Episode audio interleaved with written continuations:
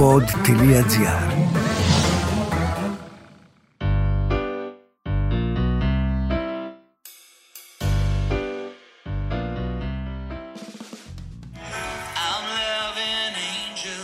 Ε, είναι και χριστουγεννιάτικο θα το πεις. And through it all, a lot of love and affection. Γεια σας παιδιά, πήρα μεγάλη ανάσα, είμαι η Μαρία Σολομού, αυτό είναι το podcast μου, όσα ξέρει η Μαρία και αυτό που ξέρω και θέλω να μοιραστώ μαζί σας σήμερα είναι για το Ρόμπι, τον έρωτα αυτόν που κρατάει πάρα πολλά χρόνια πια αυτή η σχέση. Πώς, πώς γίνεται και αυτή η σχέση δεν έχει βαλτώσει; Ό,τι και αν συμβεί, εγώ τον αγαπώ. Είδατε το ντοκιμαντέρ, δεν ξέρω αν το είδατε, σε γνωστό συνδρομητικό κανάλι. Εντάξει, τώρα εντάξει, είμαι και προκατηλημένη. Δεν μπορώ να πω κάτι κακό για το Ρόμπι ή οτιδήποτε. Αλλά έπαθα αυτό το σοκ το οποίο, ξέρεις, βλέπεις, τα ξέραμε. Λίγο πολύ όλα τα προβλήματα του παιδιού αυτού. Είναι λίγο το παιδί αυτό είναι κακό παιδί. Ε, συνειδητοποίησα ότι το μεγαλύτερο μέρος της ζωής του ήταν δυστυχής και αυτός. Και είδες όλη αυτή την, την, την ανθρωπίλα πίσω από το σταριλίκι, την κανονική λα, τη στεναχώρια, τα προβλήματα, τα ψυχοσωματικά, εξαρτήσεις του, το... Α! Πραγματικά δηλαδή. Και, ήταν και έχω, την, έχω την αμυδρή εντύπωση ότι ήταν και λίγο ωραιο, ωρεοποιημένο. Δεν ήταν δηλαδή το ξύλο 100% γιατί όταν έβλεπες τα πλάνα από το παρελθόν, γιατί αυτός έχει ένας, ένα κάρο πλάνα από παλιά, έβλεπες τα μούτρα του, του ανθρώπου που έχει πρόβλημα. Και λες, τι να τα κάνω καλή τα εκατομμύρια και τα σταριλίκια, αν είμαι έτσι. Πραγματικά, τι μπορείς να χαρείς στη ζωή σου αν είσαι έτσι. Τίποτα. Βλέπε και Τσάντλερ. Βέβαια αυτός εδώ σώθηκε, ε. να είναι καλά, οικογένειες, πράγματα και τέτοια και είναι καλά φαινομενικά ο άνθρωπος. Δεν νομίζω ότι έχουν λυθεί όλα τα προβλήματα. Δεν νομίζω. Αν με ρωτάς, εν πάση περιπτώσει, είναι ωραίο ντοκιμαντέρ να το δείτε το αγόρι μου. Ε, I'm loving angels, δεν ξέρω. Να βάλω λίγα κέρατα. Είναι η εποχή, είναι η εποχή. Είναι η εποχή που βάζουμε το κέρατο χωρίς να έχουμε ενοχή. Τι κάνετε παιδιά, πώς μου είστε, πώς περνάει αυτός ο μήνας; Ο φεστιβαλικός; Εδώ δεν ξέρω πώς βλέπετε το θέμα, λίγο μιζέρια να πω, δεν λέω κάτι, δεν λέω, περιμένω. Δούμε πώς θα εξελιχθεί, γιατί εγώ θα βάλω τα καλά μου τις παραμονές. Θα κάνω εδώ, αν δεν έχω, εδώ, σαμπάνια. Έτσι το είπα ευγενικά, ευγενικά, δεν υπονοώ κάτι. Αν δεν έχω και πράγμα, έτσι απλά να λέω. Θα ξεκινήσω εγώ, συγκατοίκηση αυτό είναι, συγκατοίκηση και OnlyFans. Αυτό θα μ' αρέσει. OnlyFans, ε. Απροπό μου έχουν στείλει κάτι μηνύματα κάποιες στιγμές στη ζωή μου, σε αυτή τη ζωή, στο Instagram και μου λένε γιατί δεν κάνεις OnlyFans. Και μου το μου στείλα πέρσι. Και ήταν ο γιος μου σπίτι. Και λέω, Αλέξανδρε, ξέρεις εσύ το OnlyFans. Και πετάει πάνω και μου λέει, Τι σχέση έχεις εσύ με αυτό, Λέω, Τι είναι, παιδί μου, Dark web, ξέρω κάτι. Όχι, ρε μαμά. Γδίνονται και κάνουν. Λέω, what. Μετά έψαξα να. και ρώτησα και έμαθα τι είναι το OnlyFans. Ναι, είχα διάφορες προτάσεις από κόσμο που θα ήθελε να με δει στο OnlyFans. Και δεν βάζετε μια ταινία μου. Καλησπέρα Μαρία, ήθελα να σε πω την ιστορία μου Θεσσαλονικιά. Να σχολιαστεί λίγο το τι πέρασα με ένα πρώην, από αυτούς τους πρώην που δεν είναι μαλάκες, που είναι από αυτά τα παιδιά που όλοι στην κοινωνία μας τα λένε καλά παιδιά. Αυτό εμένα με φοβίζει πιο πολύ από το κακό παιδί, θέλω να σου πω. Λοιπόν, όλα ξεκίνησαν από μια σεζόν. Γνωριστήκαμε στη δουλειά, ήταν υπεύθυνός μου. Μετά από πολύ σκέψη, μην μπλέξουμε δουλειά με ερωτικά και άλλα τέτοια κλισέ. Εν τέλει πέφτει το τείχος ανάμεσά μας και λέμε θα το προσπαθήσουμε αφού είναι κάτι αμοιβαίο και δυνατό. Μετά από περίπου ένα χρόνο που ήμασταν μαζί και αφού είχαμε συγκατοίκηση, συγκατοίκηση στη σεζόν που πηγαίναμε, αποφασίσαμε να μαζέψουμε λεφτά και να μείνουμε μαζί, να νοικιάσουμε και να κάνουμε τη ζωή μας αυτός φούλε ερωτευμένος, έτοιμος να έρθει να με ζητήσει από τους γονείς μου. Εγώ φούλε ερωτευμένη, έτοιμη να ζήσω μια ζωή μαζί τους σε μια έξοδο που ήταν να γίνει με τους φίλους μας. Αδιαθετώ και λέω: Θα κάτσω σπίτι να δω ταινία στον υπολογιστή μέχρι να με πάρει ο ύπνος, αφού το καλό παιδί θα πήγαινε στην έξοδο για να μην ακυρώνανε με τους φίλους μας. Δεν μ' αρέσει αυτό. Θεούλη μου. Με αυτά και με εκείνα βλέπω άθελά μου κατά λάθος αυτό δεν ξέρω πώς έγινε το κατά λάθο, να έχει στο ιστορικό του το OnlyFans. Δηλαδή εγώ από τη σκέψη ότι είχαμε συζητήσει για αυτό το site ένα μήνα πριν για το τι είναι ακριβώ αυτή η ιστοσελίδα και του εξέφρασα την αρνητική μου γνώμη. Χάσκογελάω και όντω μπήκα να δω τι είναι γαμότο και εγώ μιλούσα χωρί να γνωρίζω. Φαντάζομαι τώρα μερικά γιατί κάτι, κάτι δεν καταλαβαίνω. Μπαίνω να δω και εννοείται μπήκα και στα μηνύματα και εσύ τι είναι αυτά. Όπου συνομιλούσε με μια κοπέλα ένα ολόκληρο μήνα. Πέταξε τα λεφτά που μαζεύαμε όλο τον καιρό μαζί σε μια κοπέλα από τον OnlyFans, τις οικονομίες μας. Έτσι σηκώθηκα να φύγω από το διαμέρισμά μας και εννοείται τράβηξα φωτογραφίες όλη τη συνομιλία του, όπου δεν ήταν ούτε καβλάντα, αλλά ούτε και πρόστιχο περιεχόμενο. Το καλό παιδί μιλούσε για τη σεξουαλική μας ζωή. Εγώ όλο με ερωτηματικά στην κοπέλα της. Ζητούσε εννοείται πορνογραφικό υλικό, αλλά της έλεγε και προσωπικά πράγματα της σχέσης μας. Φαντάσου μαράκι μου ότι μια μέρα που είχαμε, κάναμε σεξ, πήγα στο μπάνιο κυρία να κάνω ντους και αυτός πήρε τα ισόρουχά μου και τα τράβηξε φωτογραφία και της τα έστειλε. Τα έστειλε στην τύπησα και το μήνυμα που έγραψε ήταν Γαμάω τη γυναίκα μου και σκέφτομαι σένα. Αυτό το δράμα έζησα, ελπίζω να με το περάσει καμιά κοπέλα. Θέλω κι άλλες λεπτομέρειες. Και μετά Σηκώθηκες και έφυγες μετά από αυτό που ήσουν άρρωστη στον καναπέ. Γύρισε αυτό το σπίτι, έγινε τη πουτάνα. Αυτά γιατί δεν μας τα γράφεις. Έλα, έλα τώρα. Θέλω volume 2. Δηλαδή, αυτό εδώ, περίμενα εδώ τι θα πει ο κύριος. Τι είπε ο κύριος; Όχι, ρε γαμότο. Έχω, έχω απορίες τώρα. Λοιπόν, καταρχάς. Θα πω τώρα, ναι. Αυτό με τα καλά και τα κακά παιδιά το είναι αρκετά παρεξηγημένο γιατί στην κοινωνία μας ένα καλό παιδί είναι ένας δικηγόρος με κοστούμι ή γιατρός.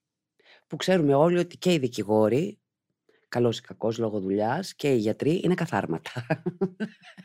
το 80% επιρμένει φουλ. Ειδικά και οι δικηγόροι και οι γιατροί και οι πιλότοι. Σώζουμε ζωές. Γεια σας, τελειώσα. Έχω τη ζωή μου στα χέρια σου. Και ψυχολογικά και πραγματικά, δηλαδή, γιατί και ψυχολογικό είναι το, του, του, του δικηγόρου.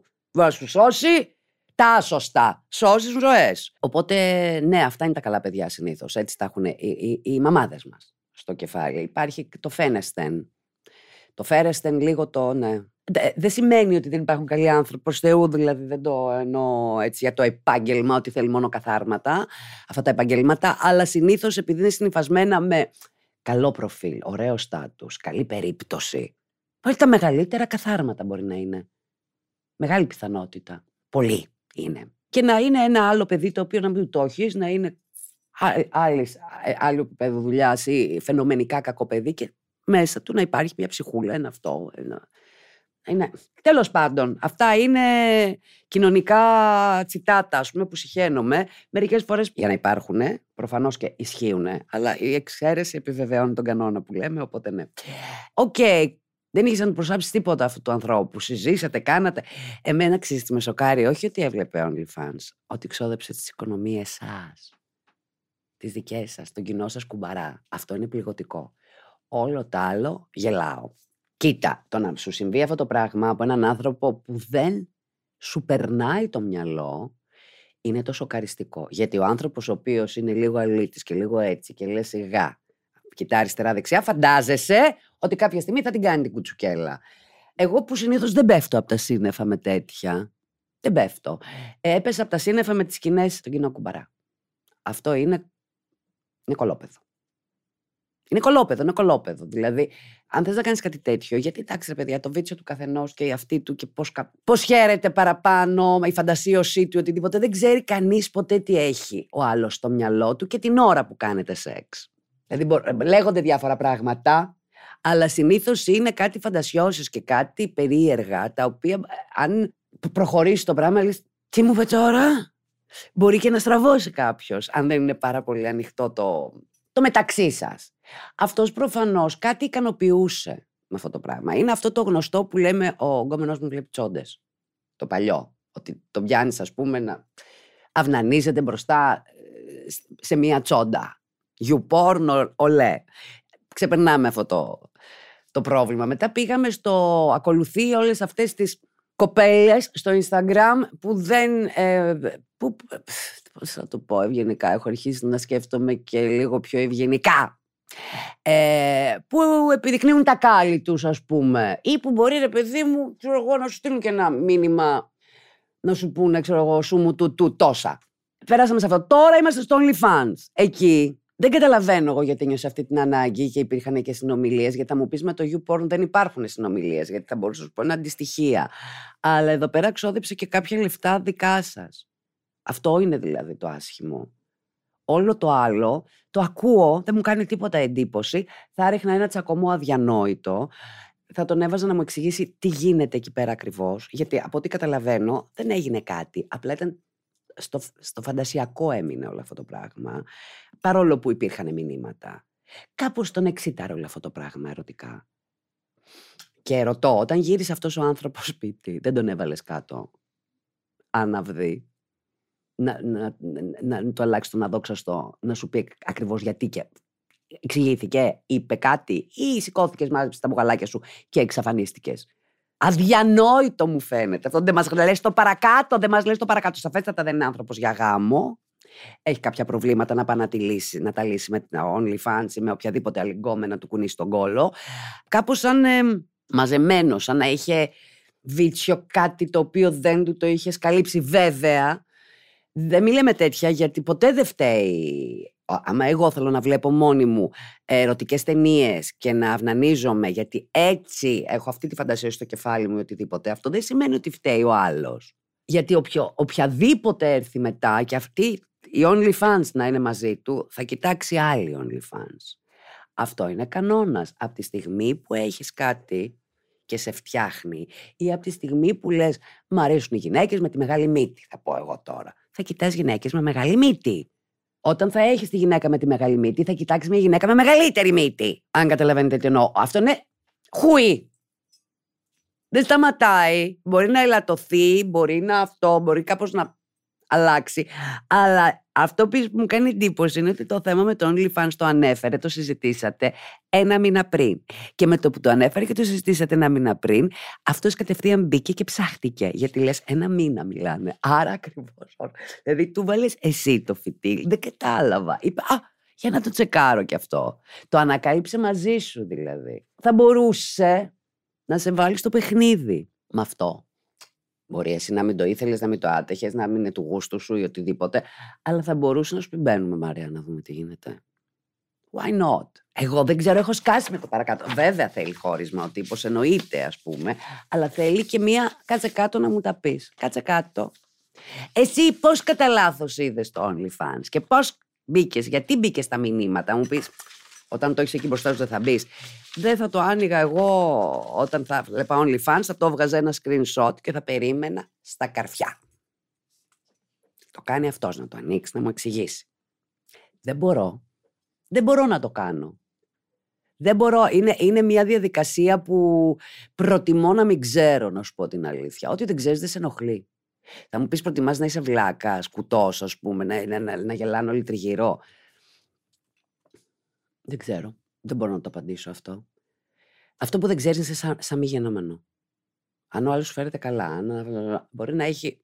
Όλοι έχουμε ένα κουτάκι στη ζωή μας, το οποίο πετάμε μέσα διάφορα πράγματα που δεν τα παραδεχόμαστε ούτε στον εαυτό μας. Κάποιοι δεν το έχουν ανακαλύψει αυτό το κουτάκι, κάποιοι άλλοι το έχουν. Τι κάνεις με αυτό; Είναι guilty pleasure, ας πούμε. Δεν το διαφημίζεις, δεν το βγάζεις προς τα έξω, το έχεις καλά κρυμμένο, το έχεις για πάρτι σου. Δεν μπορώ να πω ότι είναι ούτε άρρωστο, ούτε λογικό. Είναι κάπου, κάπου ακροβατή αυτό το πράγμα, αυτό το βίτσιο. Είναι κάτι περίεργο. Αν δεν το μοιραστείς με κάποιον, μπορεί να μην το μοιράζεσαι γιατί το θες δικό σου. Θέλω και κάτι δικό μου. Είναι αυτό που κάνω εγώ μόνος μου. Δεν επηρεάζει τη σχέση μου. Δεν θα χωρίσω για το OnlyFans ή για την γκόμενα στην τζόντα ή ξέρω εγώ τι για μια Instagramική τύπησα με μια αλφα εμφάνιση, εν πάση περιπτώσει. Αλλά αυτό πόσο μπορεί να μείνει στο κουτάκι μόνο guilty pleasure μέχρι να ανοίξει αυτό το κουτάκι και να μπει σε αυτό το πράγμα και να θες να δοκιμάσεις και παραπάνω. Εκεί είναι η ισορροπία. Περί, είναι περίεργο κομμάτι αυτό.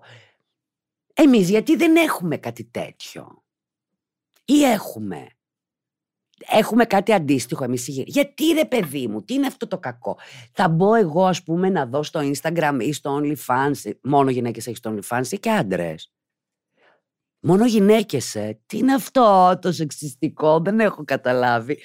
Θα μπω να κοιτάζω, ας πούμε, μούσκουλα.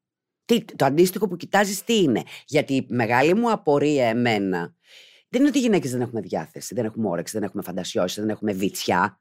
Να ξυπνήσουμε λιγάκι, ε. Όλες. Όλες! Εκτός από τις γυναίκες οι οποίες δεν είναι τόσο σεξουαλικά ενεργές ή να πω αν υπάρχει μια κρυομπλαστρίαση. Ανέραστες, τέλος πάντων. Υπάρχουν και ανέραστοι άντρες και ανέραστες γυναίκες. Κανονικά. Λοιπόν, εκτός από αυτή την ομάδα των ανθρώπων που δεν, δεν, δεν, είναι το, δεν είναι το κομμάτι τους που δεν το καταλαβαίνω πραγματικά. Αυτό το asexual που λέμε είναι κάτι το οποίο δεν μπορώ να το εξηγήσω γιατί δεν. έχω περάσει μόνο περιόδους. Όλοι περνάμε τις περιόδους που δεν θες, ε, που δεν είναι. Το καταλαβαίνω. Αλλά αυτό όλη τη ζωή. Εμείς το αντίστοιχο τι είναι να δούμε; Γιατί εμένα κατά καιρούς, όχι πολύ συχνά, έχω φίλες και γνωστούς, ας πούμε, που τους στέλνουν συνέχεια. Μου έρχονται κάτι dick pic. Και αναρωτιέμαι, γιατί τα στέλνουν ρε παιδιά τα dick pic; Πες μου λίγο. Με να τα στέλνουν κάποιοι, κάποιες θα, θα απαντάνε για να υπάρχει αυτό. Γιατί αν κανείς ποτέ δεν απάντησε σε ένα dick pic, πώς συνεχίζει κάποιος και στέλνει; Εκτός αν είναι αυτό το Θέλει να δειχτεί, έχει κάποιο πρόβλημα, πάρ' το να το δεις, να σε σοκάρω, να κάνω... Οk, okay, σοκαριστήκαμε. Εγώ δεν μπορώ να καταλάβω τις γυναίκες που θα δουν τον dick pic και θα πούνε καλησπέρα. Και πώς, δηλαδή, απ' την άλλη, ή αν, επειδή στέλνουν και οι γυναίκες, υπάρχει μια ομάδα γυναικών που στέλνει. Το ξέρω πολύ καλά αυτό, δηλαδή, από πρώτο χέρι. Στήθος, ταμτυριρί, ποπό, και τα λοιπά, στέλνει.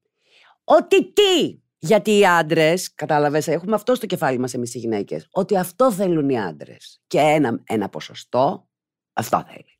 Εκεί που κάθεται μόνος του, λέει: Γιατί να αυνανιστώ μόνος μου; Πού είναι το κοριτσάκι αυτό, έλα από εδώ. Αυτό γίνεται, ε!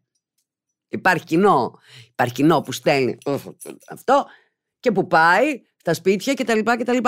Το αντίστοιχο με τις γυναίκες, θέλω να μου εξηγήσετε. Εγώ δεν ξέρω καμία γυναίκα, όσο βιτσιόζα ή οτιδήποτε, που να δει dick pic και να πει Αυτόν θέλω. Είναι ρε παιδιά. Πραγματικά, τι πιστεύετε, ότι από το μέγεθος το οποίο για να στείλεις dick pic πάει να πει ότι τώρα θα σε κουφάνω. Και ένα ποσοστό θα πεις ναι. Οκ. Το άλλο ποσοστό θα πεις γιατί το έστειλε τώρα αυτό; Το έστειλε για ποιο λόγο; Να ταραχτούμε. Στείλε ρε παιδί μου καλύτερα, ξέρω εγώ, το ιστορικό του εγκεφάλου σου, να δούμε τι γίνεται μέσα εκεί. Οι γυναίκες, το, το, εγώ πιστεύω το 70% των γυναικών, να μην πω παραπάνω, υπάρχει και ένα ποσοστό. Πρέπει να υπάρχει ένα ποσοστό που αρκείται σε αυτό. Αλλά το 70% δεν την αφορά.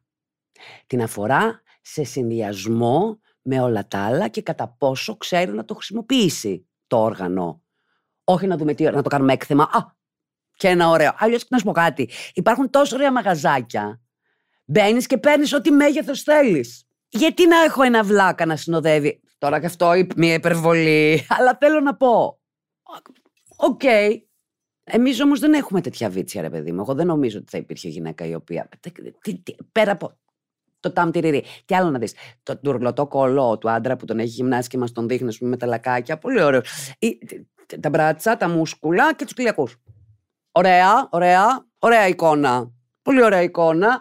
Ε, αν συνοδεύεται και ένα, μια ωραία φυσιογνωμία, πολύ ωραία εικόνα. Μετά, εμένα αυτή η εικόνα με τρομάζει. Με τρομάζει. Ε, μπορεί να είμαι κι εγώ από τους ανθρώπους που κοινωνικά θα βάλω ταμπέλα από πάνω. Γιατί, να σου πω κάτι, δεν μου έχει τύχει πρώτο μυαλό που να έχει όλα αυτά. Δεν μου έχει τύχει. Δεν μου έχει τύχει. Νομίζω ότι ο πιο. Α, τον εκθέσω. Ο πιο διασκεδαστικός, έξυπνος, γλυκός, υπέροχος τύπος τέτοιος είναι ο Βασάλος. Εκεί το εξαντλούμε. Μπορεί να έχω μοντέλο. Αλλά είναι άλλου τύπου παιδί. Άλλου τύπου παιδί. Και επειδή τον ξέρω προσωπικά δηλαδή. Δεν ξέρω άλλον να μπορέσω να εγγυηθώ για τη σπιρτάδα του μυαλού ή οτιδήποτε άλλο. Υπάρχει αυτό το που λες ότι αν περνάς από το πρωί μέχρι το βράδυ τη ζωή σου στα γυμναστήρια και αλήφεσαι με λάδια και παίζεις ρακέτες, ας πούμε τα καλοκαίρια. Τόσο 80 αυτό το πράγμα; Όχι, 80 δεν είναι. Η ρακέτα είναι 80 μόνη της. Τόσο 2000 είναι αυτό. αλήφω με μελάδι σε γνωστή παραλία, με καίει ο ήλιος, μούσκουλα, μούσκουλα, μούσκουλα, μούσκουλα και, και, και περνάει ο κόσμος με τις αντού και κοιτάμε. Πολύ ωραίο το έκ. Μέχρι εκεί. Μέχρι εκεί. Είναι ωραίο να κοιτάς ωραία κορμιά. Όλο το υπόλοιπο μου δημιουργεί. Εμένα μου δημιουργεί μικρή απέχθεια. Θα μου πεις τι προτιμάς, τον Κιλαρά να παίζει ρακέτες; Προτιμώ βασικά να παίζει κανείς ρακέτες. Με εκνευρίζει αδιανόητα το τάκ τάκ το μπαλάκι. Δεν με ενδιαφέρει. Δεν με ενδιαφέρει. Γιατί εμείς είμαστε; Δεν ξέρω, υπάρχουν πράγματα που κάνουν οι άντρες και πράγματα που κάνουν οι γυναίκες, τα οποία θεωρούνται φυσιολογικά για τους άντρες. Θα κοιτάξει ο άντρας. Θα ανοίξει το OnlyFans ο άντρας. Ε, άμα πάει και ταξίδι, ας πούμε, πιάνεται το κέρατο. Όχι, γιατί είναι μακριά. Υπάρχουν κάτι τέτοια. Τα οποία είναι εντάξει, κομμωδία. Είναι κομμωδία, κομμωδία μόνο. Κορίτσι μου, δεν ξέρω τι έγινε παρακάτω. Θα ήθελα να μου στείλεις ένα μήνυμα στο Instagram και να μου λες παρακάτω τι συνέβη. Εγώ έχω πάρα πολύ αγωνία. Έχει και άντρες και γυναίκες. Ναι, ναι. Των OnlyFans. Αλλά περισσότερο βλέπουν οι άντρες. Ναι. Και το 89% είναι παντρεμένοι. Πολύ ωραία περνάμε όλοι στο, στους γάμους μας. Εσείς δηλαδή, απλά βάζω πληθυντικό έτσι. Το 89% είναι παντρεμένοι. Και τελαβαίνει τώρα τι. Παιδιά, τι... Ε, είναι η μόνιμη μου ερώτηση. Τι παντρεύεστε; Καλησπέρα, υπέρτατη Μαρία. Δεν ξέρω αν θα διαβάσεις ποτέ τις παράνοιές μου, αλλά πρώτα απ' όλα θέλω να σε ευχαριστήσω για αυτό το podcast και να σου πω πώς θαυμάζω τη φωνή της λογικής σου. Αχ, θέλω να πω κάτι. Ναι, να τώρα έγινε όλο αυτό που βγήκαν οι μετρήσεις με τα podcast στο Spotify και στο αυτό και πόσα μηνύματα μου στείλατε με τα podcast. Ε, νούμερο ένα podcast μου. Σε ευχαριστούμε και σε ευχαριστούμε. Τι ωραία, ρε παιδιά. Ανέβασα μερικά, είπα μετά μην τα ανεβάσω όλα και που είναι ψωνάρα. Έχω πολύ ωραίο podcast. Λοιπόν, είμαι Κατερίνα, 28 ετών και κουράστηκα στα 28 κουράστηκες; Α, κάτσε φιλενάδα, έχεις δρόμο να κουραστείς πολύ. Κουράστηκα. Κουράστηκα τα πράγματα να μην είναι ξεκάθαρα. Κουράστηκα με τις επιφάνειες και τα μήμετρα, με τους μπερδεμένους, με τους δεν είμαι σε φάση, με τους δεν ξέρω τι μου γίνεται, με τους πιεσμένους, τους άδειους, δεν ξέρω κι εγώ τι άλλη μπουρδα λένε στον εαυτό τους, προκειμένου να μην διακινδυνεύσουν να φάνε τα μούτρα τους.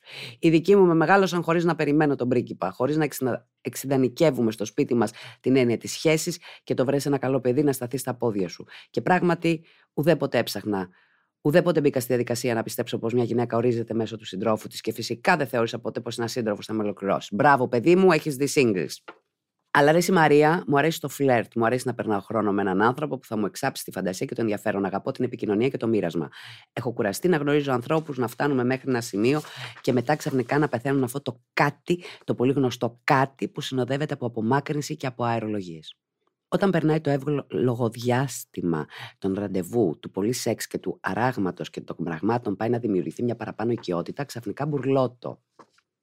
Και συνήθως πάντα με το γνωστό πατροπαράδοτο τρόπο του εξαφανιζόλ. Α, είχαμε το εξαφανιζόλ εμείς, όχι το ghosting. Ναι, εξαφανιζόλ.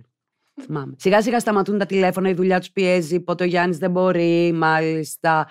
Ούτε τα αρχίδια θα εννοεί εδώ μάλλον, να ανοίξουν το στόμα τους να πούν δεν γουστάρω. Βαρέθηκα, θέλω κάτι άλλο, δεν, ναι, δεν, δεν έχουν. Προσπαθώ πάντα σε τέτοιες περιπτώσεις να ρωτάω ευθέως και ακόμη και εκεί τα ίδια ακούω. Ε, όχι, δεν έχω. Κάτι απλώς δεν είμαι έτοιμος για σχέση. Πω, πω, πόσο με εκνευρίζει αυτή η ατάκα, την οποία την έχουμε χίλιο αναλύσει, αλλά θα το ξαναπώ. Πώς γίνεται Κυριακή βράδυ να είστε μια χαρά και Δευτέρα πρωί να ξυπνάτε και να παθαίνετε αναφυλαξία; Μεγάλη απορία έχω κι εγώ.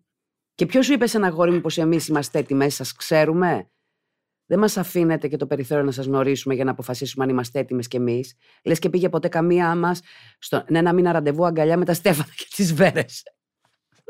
Πολύ σωστή η κοπέλα μου. Έχω φτάσει τόσες φορές στο σημείο να αμφιβάλλω για μένα. Για το αν αξίζω, αν είμαι καλή, αν είμαι αρκετή. Και με μια δεύτερη σκέψη θα καταλήξω πως και αξίζω και πως είμαι και καλό παιδί και πως είμαι πολύ όμορφη και απίστευτα υπομονετική στον κόσμο αυτό που ζω. Αλλά να πώ να μην έχεις ανασφάλεια όταν ανοίγεις το Ιντερνετ και πέφτεις πάνω σε κάτι άρθρα, τα λάθη που κάνεις και δεν έχεις σχέση. Ή τι να κάνεις για να τον κρατήσεις. Και ένα σωρό πατριαρχικές αειδίε. Δεν έχω δει πουθενά sites που να συμβουλεύουν τους άντρε. Να, το αυτό που λέγαμε πριν. Δεν έχω δει πουθενά sites που να συμβουλεύουν τους άντρες πώς να μην συμπεριφέρονται στα 15 χρόνια. Πες τα κορίτσι μου, μπράβο σου! Πώς να ανοιχτούν και πώς να αφήσουν τους εαυτούς τους ελεύθερους. Μια ζωή οι γυναίκες κάνουμε κάτι λάθος. Οι γυναίκες πρέπει να κρατήσουμε τον άντρα υπέροχη. Γιατί αν μας φύγει, εμείς δεν κάνουμε κάτι καλά. Αχ, Ευχαριστώ. Σε ευχαριστώ που διάβασες το έξαλλο εντόνι μου. Θα χαρώ πολύ να ακούσω την άποψή σου επί του θέματος. Σου εύχομαι ειλικρινά τα καλύτερα συνέχιση έτσι ότι σε ακούω. Όσο σε ακούω, νιώθω πως υπάρχει ελπίδα φιλικά. Κατερίνα μου, κορίτσι μου, καλό πόσο δίκιο έχεις. Μπράβο. Είδες πως τα μυαλά αυτών, αυτό που λέγαμε πριν. Γιατί ρε παιδιά να υπάρχει ένα άρθρο; Εγώ δεν θα ξεχάσω ποτέ γνωστό γυναικείο περιοδικό το οποίο είναι μόνο για συμβουλές. Μια εποχή ήταν εποχή. Τα 90 ήταν. Γιατί πέρασα ξόφαλτσα μόλις είχα τελειώσει το σχολείο, ας πούμε, λίγο από εκεί για να πάω τις πρώτες μου διακοπές. Πολύ γνωστό περιοδικό. Και έκανα δύο μήνες να δουλεύω να βγάλω χαρτζελί και να πάω πρώτη φορά μόνη μου διακοπές. Όλα τα άρθρα ήταν τι να του κάνεις να τον κρατεί, το, τι κόλπα στο κρεβάτι, τι συμπεριφορά, δέκα τρόποι να τρελαθεί με την πάρτη σου. Όλα ήτανε μόνο πως εμείς θα κάνουμε κάτι για να αρέσουμε, για να τον κρατήσουμε, για να μην τον χάσουμε. Έχεις τόσο δίκιο. Δεν υπάρχει και αντρικά περιοδικά που στην πορεία βγήκανε και πάρα πολύ σοβαρά αντρικά περιοδικά και ωραία. Δεν λένε τέτοια. Είναι αντρίλες. Το άρωμα που γοητεύει. Γενικώς. Είναι γενικά λίγο ποτέ για να αυτό, λίγο κοστούμι, λίγο πώς θα τριμάρω. Γιατί μπήκε και στη ζωή, ας πούμε, αυτό το grooming του αντρικού, το μέτρο sexual που κάποια στιγμή μας παρικοβληθήκαμε εμείς και λέμε τι είναι αυτή, αυτό είναι ο Μπέκαμ να είναι καλά, που φέρε το μέτρο sexual στη ζωή των αντρών και περιποιούνται λιγάκι. Έχεις πάρα πολύ δίκιο, συμφωνώ πάρα πολύ μαζί σου. Υπάρχει όλο αυτό το πατριαρχικό και όλο αυτό που έχει μείνει ότι το παλιό της γιαγιάς, της δικιάς μου της γιαγιάς, φαντάσου τώρα πόσο παλιό, ότι κάνε μόνο λίγο υπομονή, άντρα είναι κι αυτός. Ε, πρέπει να του κάνεις αυτό, πρέπει να του κάνεις εκείνο. Μην μιλάς τώρα εσύ. Όλο αυτό είναι γραμμένο. Προσπαθούμε να το, το, το, πετάξουμε με νύχια και με δόντια από πάνω μας. Και έχουμε βγει γυναίκες πάρα πολύ προς τα έξω να διεκδικήσουμε πράγματα. Αλλά κάποια πράγματα υπάρχουν ακόμα. Δεν έχουν σκουπιστεί καλά οι γωνίες. Υπάρχουν. Εμείς πρέπει κάτι να κάνουμε. Εμείς. Και δεν το βλέπω μόνο στη, στη, στους συνομιλικούς μου. Το βλέπω σε, στη γενιά την πιο κάτω, παιδιά, 30-40. Υπάρχει και σε αυτούς. Η γυναίκα πρέπει να μαγειρεύει, η γυναίκα πρέπει να αυτόνει. Γυναίκα... Μιλάμε τώρα. Πρέπει εγώ στη φουρνιά μου. Η μάνα μου όταν συνειδητοποίησε ότι δεν ξέρω ούτε αυγό και προσπάθησε να μου μάθει να, να μαγειρεύω και αρνήθηκα. Νομίζω ότι δεν, ναι, δεν μπορούσε να το διαχειριστεί αυτό σαν ε, πληροφορία στο σκληρό της. Δεν το είχε. Η γιαγιά μου μαγείρευε φοβερά, η μάνα μου μαγείρευε φοβερά. Βέβαια, εμένα μαγείρευε και ο πατέρας μου. Σε μια εποχή που οι πατεράδες καθόντουσαν με την εφημερίδα και λέγανε καφέ. Όχι. Μαγείρευε, έκοβε τα φρούτα του, έφτιαχνε το καλύτερο κατσικάκι με πατάτε στο φούρνο που ε, θα έχει φάει άνθρωπος. Με περιπτώσει. Θέλω να πω ότι όταν συνοποίησε η μάνα μου ότι εγώ ποτέ δεν θα μαγειρέψω, από θέση. Γιατί όσες φορές έχω πάει και έχω προσπαθήσει πάρα πολλές φορές να μαγειρέψω σε απόγνωση την εποχή που τα delivery ήταν τα σουβλάκια στη γωνία και θέλεις να φας κάτι άλλο, έχει βογγίξει η κουζίνα και όλοι οι υπόλοιποι που ήταν στο σπίτι. Δεν τα πάω καλά με την τεχνολογία γενικά. Δηλαδή, σε σημείο το οποίο αυτοσαρκάζομαι πάρα πολύ και όταν είναι να ανάψω το μάτι, στέλνω screenshot στην κολλητή μου. Πώς σωστά το άναψα αυτό, αυτό είναι ο αέρας στο φούρνο. Ναι, να σπάσουμε κάποια τετριμένα. Α μαγειρέψει ο άντρας. Από άποψη. Δεν ξέρω αν είναι ανικανότητα. Μπορεί να είμαι και ανίκανη σε αυτό το τομέα. Δεν, δεν θεωρώ ότι οι γυναίκες είναι πλασμένες για να μπορούν να κάνουν όλα τα γυναικεία, τον οικοκυριό. Τα κάνεις από ανάγκη. Δεν μπορώ τη βρώμα στο σπίτι. Από ανάγκη θα καθαρίσω. Τι να κάνουμε τώρα; Ε, τρελαίνομαι και. Ω, φέρε μου. Ποιος θέλει, φέρε μου; Βάση περιπτώσει, καταλαβαίνω πάρα πολύ την κούρασή σου που είσαι και 28, ε. Επειδή έχεις πολύ δρόμο, Κοίτα να μην το πάρεις τόσο βαριά όλο αυτό το πράγμα. Πραγματικά σου λέω ότι εγώ θυμάμαι όταν ήμουν, ξέρω εγώ, 17, 18, 19. Ε, καλά, εγώ ρωτευόμουν και ακόμα, μέρα παραμέρα. Αν έπεφτα σε περίοδο, όταν λέω περίοδος, ένα μήνα, που να μην έχω κάποιο αγόρι, και βγαίναμε τότε και πάρα πολύ στα 17, 18 ας πούμε, και να μην δω στο κλαμπ άλλο πράγμα και κάποιον να μ' αρέσει έτσι για να φλερτάρω, γιατί εγώ τρελνόμουν να φλερτάρω, έλεγα ένας μήνας πέρασε και παθαίνα κατάθλιψη και έλεγα Χριστέ μου, τίποτα συνταρακτικό στη ζωή μου. τι είναι αυτό το πράγμα, δεν υπάρχει. Υπήρχε μια αγωνία, όχι για να έχω γκόμενο, γιατί ποτέ δεν είχα. Ε, κι εγώ το ίδιο. Δεν ήθελα, δεν θεωρούσα ότι είναι αναγκαίο μια γυναίκα να, να συμπληρωθεί από έναν άντρα. Είμαστε μόνες μας υπεραρκετές και multitaskers. Πολύ, ο άντρας έχει ανάγκη από μια γυναίκα δίπλα του, εδώ που τα συζητάμε και τα λέμε. Ε, αλλά ήθελα το φλερτ. Ήθελα αυτό, το φτερούγισμα. Που δεν σημαίνει ότι οπωσδήποτε θα εξελισσόταν σε σχέση. Εκείνη την εποχή με βγαίναμε, χορεύαμε, πίναμε τα σφινάκια μας, κάναμε. Ε, μηνύματα δεν υπήρχαν. Τηλέφωνα, αυτά, εδώ, από εκεί. Αυτό. Αυτό θέλαμε. Την αγωνία θα τον πετύχω την άλλη Παρασκευή στο κλαμπ. Θα είναι πάλι. Αυτό. Αυτό θέλαμε.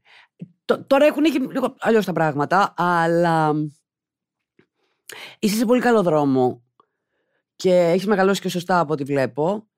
Σ' αρέσει να περνάς χρόνο και στο παρακάτω εξαφανίζονται. Εγώ πάντα το συμβαίνει αυτό γιατί. Ε, είναι 50-50. Κάποιες φορές, βγαίνοντας απ' έξω από την κατάσταση, δηλαδή βλέπω από τις φίλες μου ότι συμβαίνει πάρα πολύ τριγύρω στο, και γελάμε πια, κλαίμε από τα γέλια. Να δει που το ξαναπάρει. Είμαστε τέτοιες. Και πια το έχουμε καταλάβει που όταν, όταν συμβαίνει, το πρώτο που προσπαθώ να βρω είναι τι έχει κάνει λάθος η γυναίκα. Το πρώτο. Για να το βγάλω από, από τη μέση. Μήπως ήσουν υπερβολική, μήπως ήσουν απιεστική, μήπως έστελνες σε κάνω, μήπως του γκρίνιαξες πάρα πολύ πρώτος μήνας, μήπως απέτησες πάρα πολύ κάτι. Όχι, όχι, όχι. Ποτέ δεν ξέρουμε το ύφος μας την ώρα που μπορεί να κάνουμε μία μικρή γκρινιαρούλα και ο άλλος να το ακούσει τούβλο. Ή οτιδήποτε να έχει συμβεί μέσα στον πρώτο μήνα, επειδή όλα είναι α, και έτσι, μπορεί να υπάρχει μια μικρή υπερβολή. Αυτό, αν με ρωτάς, δεν είναι ικανό ο άλλος να εξαφανιστεί, εκτός αν δεν τον ενδιαφέρεις Καθόλου. Καθόλου. Δεν είναι δυνατόν να είσαι πολύ καλά με έναν άνθρωπο και την επόμενη μέρα να μην είσαι. Θα σου πω όμως τι είναι δυνατόν, γιατί το έχω καταλάβει και από τον εαυτό μου και το έχω κάνει βέβαια κι εγώ. να μην έχω πρόβλημα με τον άνθρωπο. Να μην έχω πρόβλημα να περνάω τέλεια μαζί του. Αγακά, κουκουκού, αυτό και το σεξ καλό. Όλα καλά. Να μην μου κάνει κουκού και να το τραβάω, να λέω Άσε, μπορεί να φτάξει, άσε, μπορεί να μου δημιουργηθεί. Είναι δύο διαφορετικά πράγματα. Το βγαίνω με έναν άνθρωπο με τον οποίο τον βλέπω και λέω Ο Χριστός και η Παναγία για τα δικά μου δεδομένα. Έτσι, γιατί ο καθένας έχει τα δικά του δεδομένα και λέω Τον θέλω. Και είναι διαφορετικό να βγαίνω με έναν άνθρωπο. Ο, μ' αρέσει. Καθόλου μου πώ θα πάει. Και να μην μου κάνει αστεράκια και πεταλουδίτσε και καρδούλες. Να είναι οκ, αλλά να θέλω κάτι παραπάνω. Να θέλω να νιώσω κάτι παραπάνω. Μου έχει τύχει κανένα δύο φορές. Έχω διώξει άνθρωπο από τη μία. Από το. στο. Ε, λοιπόν, τέλος. Πραγματικά στο λέω. Ε, είμαι διπολική, δεν είμαι διπολική. Απλά έκανα περισσότερο υπομονή και έλεγα ναι, αλλά μήπως δεν μου. Κάτι δεν μου κολλάει, κάτι δεν μου κολλάει. Πολύ ωραία, αλλά κάτι κλωτσάει μέσα μου. Δεν ξέρω αν έχουν αυτό το ένστικτο και οι άντρες ή αν προσπαθούν για κάτι και ξαφνικά λένε μπα. Συνήθως όταν συμβαίνουν αυτά έχουν και άλλοι από την εμπειρία τη δική μου, άμα μέσα σε μία μέρα ο άλλος σου πει αποκλείεται να μην έχει άλλη, στο υπογράφω, γιατί; Ο άντρας ήταν ικανός να μείνει μόνος του. Το 90% θα πω των αντρών δεν μένουν μόνοι τους. Δεν είναι, δηλαδή μίλαγα με μια φίλη μου η οποία χώρισε από μια μεγάλη σχέση επειδή της είχε τελειώσει. Και της λέω εσύ, έχεις βρει φλερταρέσκα μου λέει όχι. Έχει περάσει πόσους μήνες; Όχι. Δεν ήθελα άλλο. Δεν ήθελα άλλο, χώρισα. Δεν έχω κάτι. Ούτε backup, ούτε κάποιον να έχω δει να μ' αρέσει, ούτε τίποτα. Κάποιοι μήνες τώρα, ε. Αυτό θέλει σοβαρά ταραρά για να το κάνεις. Γιατί και για μας τις γυναίκες είναι δύσκολο να μείνουμε Μπορεί να χωρίζουμε ενώ είμαστε ερωτευμένοι, μπορεί να μας έχει αφήσει ο άλλος, μπορεί να, σε οποιαδήποτε συνθήκη να μας βγουν. Θέλουμε εκείνη την ώρα να ασχοληθούμε με κάτι. Γιατί το επόμενο ακριβώς είναι το rebound που λέμε από μια σχέση. Πάντα είναι άκυρο, γεια σας. Πάμε για άλλα. Είναι το rebound. Που Αχ, στέκομαι λίγο εδώ να νιώσω λίγο καλά, που είναι τελείως τοπικό όλο αυτό και με στο κεφάλι μας. Απλά από το να σκέφτομαι όλη μέρα αυτόν ε, και να κλαίω, Βγαίνω και πίνω και ένα κρασάκι. Βγαίνω και ε, τρώω ένα φαγητό. Λέω και μια βλακεία. Βλέπεις και τους ανθρώπους κάπως αλλιώς. Το rebound που λέμε, η επόμενη. Δεν σημαίνει τίποτα. Δεν σημαίνει τίποτα. Αλλά ε, οι, οι γυναίκες μπορούν να μείνουν και μόνοι μας. Οι άντρες δεν, δεν το έχω δει. Δεν το έχω δει στη ζωή μου εγώ. Υπάρχουν σίγουρα και άνθρωποι οι οποίοι χωρίζουν γιατί λένε ως εδώ και έχουν το μυαλό και την οριμότητα και να πούνε Α κάτσω λίγο μόνος. Και είναι και η άλλη μεριά, η οποία λέει: Χώρισα, έλα, πάω στο, στο βυζικόλο και στέλνω μήνυμα. Για άλλα λίγο από εδώ. Μία, η επόμενη, τρίτη, θα βγω το βράδυ. Λα, έλα κι εσύ. Και μετά, μέσα τους, μην νομίζω ότι περνάνε καλά. Αλλά εδώ μου φαίνεται η ατάκα αυτή που συχαίνομαι εγώ, πού είναι αυτή η ατάκα, δεν είμαι έτοιμος για σχέση. Παιδιά, αυτή είναι τόσο διαχρονική ατάκα. Την ακούω εγώ από τα 80s, 90s, ε, όχι τα 80s. Ε, τα 90s την ακούω. Δεν είμαι έτοιμος για σχέση. Αυτή την μπουρδολογία. Πες την αλήθεια, δεν είμαι έτοιμος για σχέση μαζί σου. Γιατί το έχω πει και το υποστηρίζω 100% μπορεί να έχεις βγει από μια άσχημη σχέση. Μπορεί να γουστάρεις να είσαι αριστερά-δεξιά. Εγώ έχω πει εδώ και πέντε χρόνια δεν είμαι έτοιμη για σχέση. Γενικώς. Την ώρα που θα δεις τον άλλον και θα τον θες και θα πάθεις το λεγόμενο done που λέμε ξανά και ξανά, πού δεν θα προλάβεις να σκεφτείς; Δεν θα, προ... θα είσαι σε σχέση ήδη. Και σχέση δεν λέμε το πρακτικό. Α, πρέπει να βρεθούμε Δευτέρα, Τετάρτη, Παρασκευή και να κάνουμε σεξ Τρίτη, Πέμπτη, Σάββατο και να φάμε και ένα φαγητό το ουσιαστικό, το, το, συναισθηματικό δέσιμο. Ε, τελειώσαμε. Μα δεν θα βάλω εγώ τίτλο και θα πω ε, σήμερα, την 1η του Οκτώβρη, ξεκίνησα σχέση με τον Κώστα. Να το, το έχουμε και γραμμένο. Χέστηκα. Αυτό, ποιος το ρίζει; Ποιος το ρίζει; Δεν το ξεχάσω ποτέ με τον Μάριο που λέγαμε θα δούμε. Θα δούμε πώς θα πάει. Τώρα θα δούμε και μείνε έγκυος. Θα δούμε πώς θα πάει αυτό, θα δούμε. Και μετά μείναμε μαζί. Δεν είχαμε προγραμματίσει τίποτα. Αν μας ρωτάγανε, θα λέγαμε. Κάποιος τότε δεν ήταν όπως είναι τώρα τα πράγματα. Θα λέγαμε Α, ε, θα σοκαριζόμασταν να μας λέγανε έχουμε σχέση. Εμείς δεν είχαμε πει ποτέ τίποτα μεταξύ μας. Το είχαμε αφήσει έτσι πολύ από κοινού. Και μάλιστα κάποια στιγμή ο Μάριος μου λέει: Εμάς θα μας ρωτάνε αν έχουμε σχέση και θα λέμε Κωστάκι, βγες από το νερό. Και έγινε. Έμεινε, έχει κάναμε παιδί. Αλέξανδρε. Όχι, δεν έχουμε σχέση. Ήμασταν πάρα πολύ έτσι. Δεν θέλαμε να το επιμοποιήσουμε καθόλου. Υπάρχει και αυτό. Η σχέση προκύπτει. Δεν είναι. Έλα, κάτσουμε να συζητήσουμε τώρα. Πού πάει αυτή η κατάσταση, θα το κάνουμε σχέση; Τι γίνεται, παιδιά; Όταν υπάρχει αυτή, εγώ αυτή την ατάκα, αν την ακούσω ποτέ, θέλω να μείνω μόνος μου, δεν νιώθω καλά. Είναι μια περίοδο. Α, την έχω ακούσει. την έχω ακούσει. την έχω ακούσει αυτή την ατάκα. Πολύ ωραία. Άντε, γεια. Πολύ ωραία. Δεν, δεν, δεν μπορώ να το σχολιάσω. Δεν ήθελα. Δεν το πτάξω. Ε, πολύ ωραία. Γεια. Βέβαια, ήρθε τρέχοντας πίσω. Δεν έχει σημασία. Αλλά υπόθηκε αυτή η πίπα. Υπόθηκε αυτή η πίπα γιατί εκείνη την περίοδο είχε τρία-τέσσερι γκόμενες και νόμιζε ότι κάτι άλλο ο συγκεκριμένος άνθρωπος. Γίνονται αυτά. Αλλά συνήθως αυτό το δεν είμαι έτοιμος σημαίνει ότι έχω βρει άλλη. Το, σχεδόν το υπογράφω. Μακάρι να δεν μπορεί να έχεις πέσει σε πέντε ανθρώπους οι οποίοι να είναι τόσο όριμοι που να θέλουν να μείνουν λίγο μόνοι σου να διαλογιστούν κάτι άλλο. Εγώ σε αντίθεση όταν το έκανα αυτό σε κανένα δύο ανθρώπους δεν είχα κάτι άλλο. Πραγματικά δεν ήθελα. Οι γυναίκες είμαστε πιο, πιο αυτάρκει, να πω. Έχεις πάρα πολύ δίκιο. Οι εποχές έχουν περιέργως αλλάξει. Ε, το μόνο που μπορώ να σου πω ότι έμαθα εχθές ότι άνοιξε ένα κλαμπ. Αυτό έχω να σου πω μόνο σε συμβουλή. Ένα κλαμπ σαν τα παλιά κλαμπ. Που πάνε οι άνθρωποι και χορεύουν. Κλαμπ.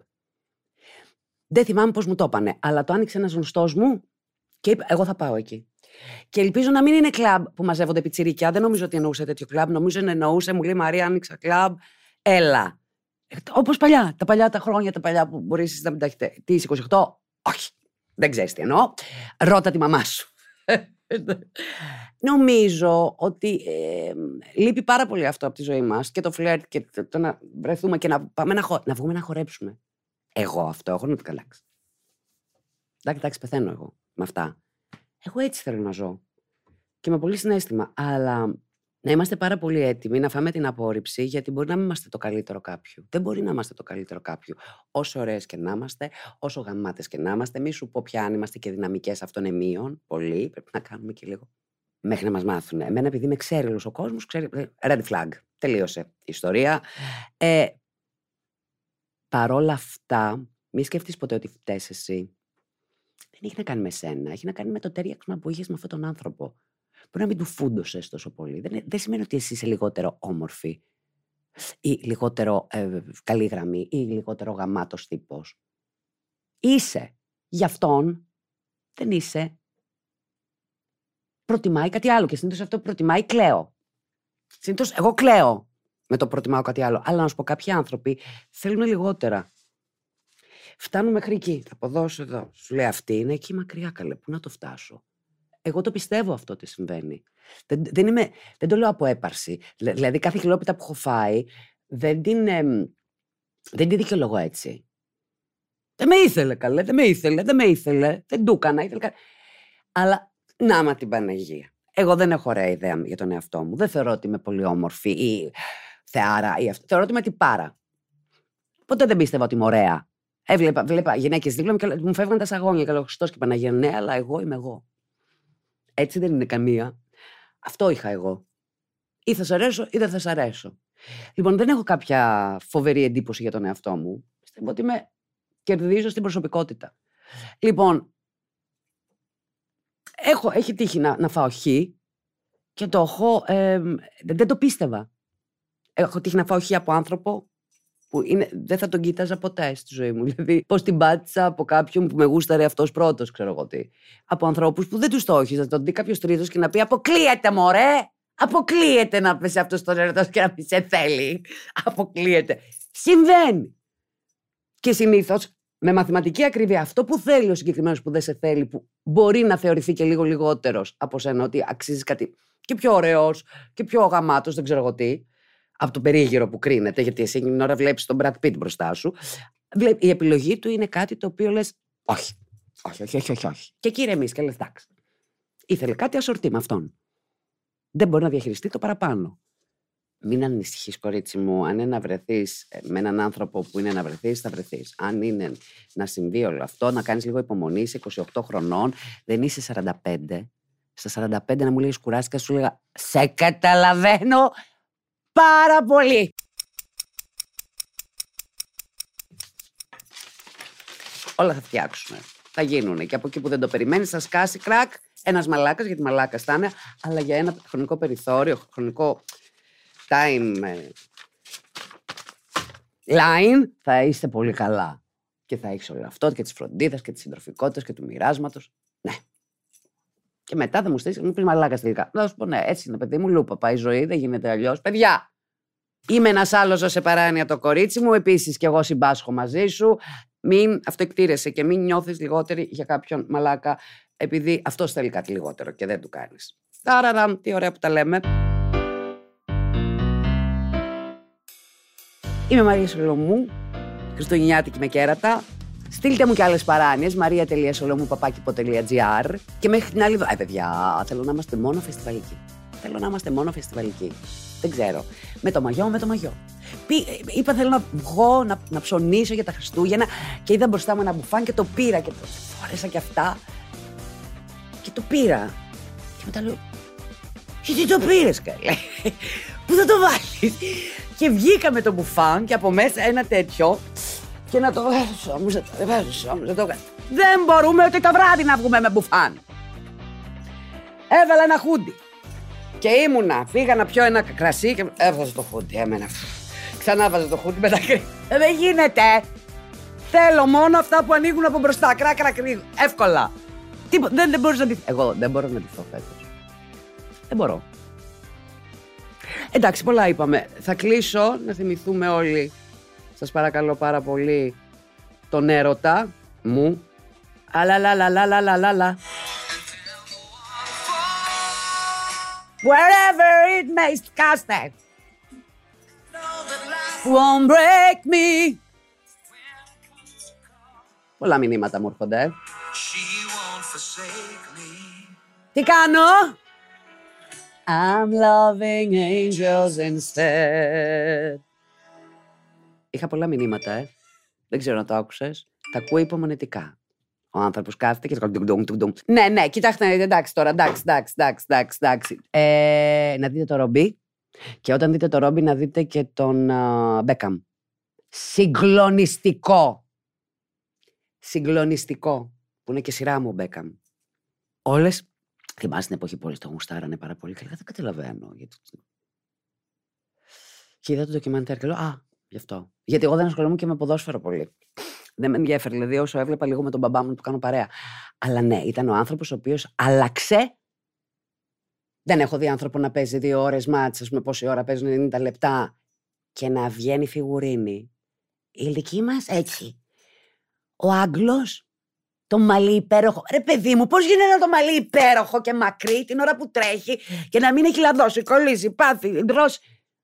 Τα σκουλάρια του, τις ε, στέκες του, ε, όλο. Το ξεκαλά όταν ξέρεις το κεφάλι σου, εντάξει, υπέροχος. Κούκλος, κούκλος, κούκλος, κούκλος. Να είναι καλά το παιδί και η οικογένεια το παιδί. Πάρα πολύ μ' άρεσε και αυτό. Αλλά με το Ρόμπι έχω σχέση. Γι' αυτό έτσι τον προτίμησα. Γεια. Pod.gr. Το καλό να ακούγεται.